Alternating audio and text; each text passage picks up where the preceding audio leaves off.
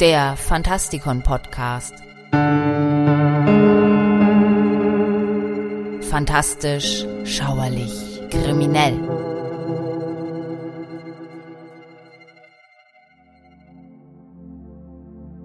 Willkommen zu einem weiteren Beitrag im Stephen King Multiversum. Während das erste Buch Schwarz als Vorbereitung auf das, was folgen sollte, gelesen werden kann, beginnt Roland in drei seine Reisegefährten zusammenzusuchen, quasi sein zweites Quartett. Zum ersten werden wir in Band 4 alles erfahren. Das tut er nicht ganz aus freien Stücken, denn das allmächtige K, diese seltsame Schicksalsmacht, hat einen erheblichen Anteil daran. K schließt Zufälle zwar nicht aus, aber das eine vom anderen zu trennen ist fast unmöglich. Die Verbindung zwischen unserer und anderen Welten wird zwar schon in Schwarz angedeutet, beginnt aber erst hier wirklich imposant zu werden. War ich mit dem deutschen Titel des ersten Bandes nicht einverstanden, geht für mich der hier gewählte in Ordnung. Im Original heißt das Buch The Drawing of the Three, wörtlich übersetzt also Das Ziehen der Drei, und das ist kein schöner Titel. Doch das dürfte eher Zufall sein, denn bereits der nächste Band, Tod, Punkt, ist so idiotisch überschrieben wie eh und je.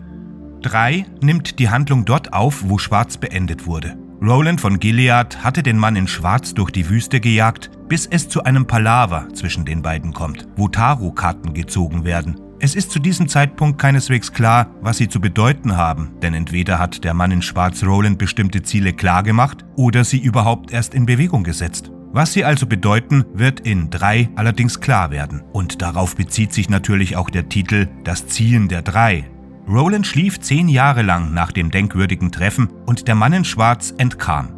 War der erste Band noch eine Odyssee durch ein dystopisches und sterbendes Land und gleichermaßen eine Hommage an Sergio Leone und Tolkien in drei Akten, kommen jetzt die Portale in Form von Türen ins Spiel. Solche Portale, die unsere Welt mit einer anderen verbinden, werden in der Literatur nicht selten thematisiert. Ob nun C.S. Lewis das Portal nach Narnia öffnet oder Philipp Pullman in seinem goldenen Kompass Türen in jede x-beliebige Welt bereithält. Selbst der Kaninchenbau bei Alice ist so ein Portal. Es funktioniert nicht selten nach dem Muster, was wir denken können, das gibt es auch. Bei King hat ein Portal allerdings keinen märchenhaften Charakter.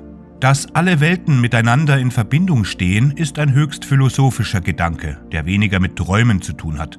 Obwohl der Begriff des Multiversums erst 1963 im Kontext auf Michael Moorcocks Eternal Champion zum ersten Mal Anwendung fand, gab es bereits im altgriechischen Atomismus entsprechende Denkkonzepte, die die Wirklichkeit betrafen.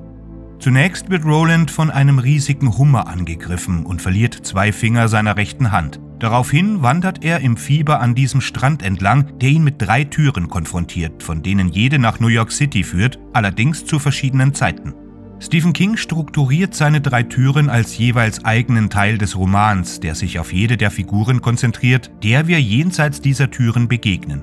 Zu behaupten, er habe seinen Erzählmotor angeworfen, wie man das ab und zu lesen kann, steht in keinem Verhältnis zu der übersprudelnden Fabulierlust, der wir in diesem Buch beiwohnen. King feuert, wie man so schön sagt, aus allen ihm zur Verfügung stehenden Rohren, und der Mann hat schlicht die größte Menge davon.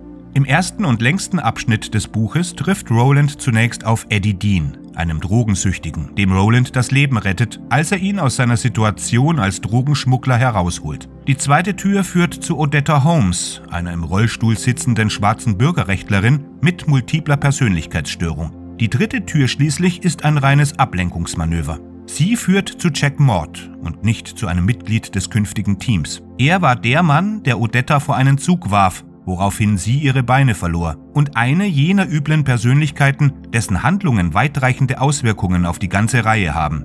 Und Auswirkungen ist genau das, worum es in diesem zweiten Band hauptsächlich geht.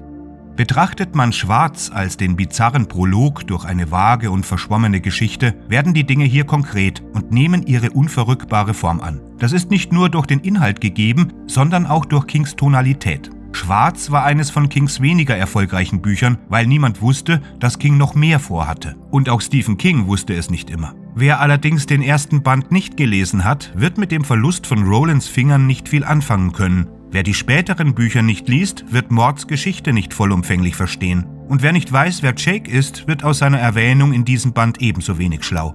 Tatsächlich ist das Zielpublikum des dunklen Turms der sogenannte Dauerleser, wie Kings Stammleser genannt werden. Es geht stets um die Fäden und wie sie verknüpft werden. Und das betrifft nicht nur die Saga, die im Zentrum von Kings Schaffen steht, sondern sein Werk an sich. Linien und Themen tauchen immer wieder auf, werden ein- und ausgeblendet und für sich allein genommen bedeuten sie vielleicht nicht viel, aber als Teil des Ganzen sind sie etwas Besonderes. Das ist der Grund, warum die Serie so beliebt ist. Wenn man sie als King-Kenner liest, hat man das Gefühl, ein Teil von etwas zu sein. Das ist gut zu beobachten, wenn man die Rezensionen jener liest, die sich mit Stephen King nie groß beschäftigt haben.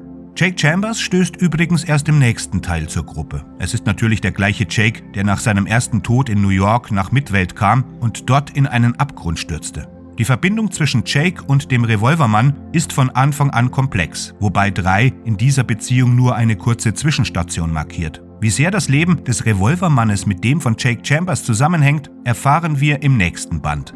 Mein Name ist Michael Percampus und ich hoffe, wir hören uns demnächst wieder. Gehabt euch wohl.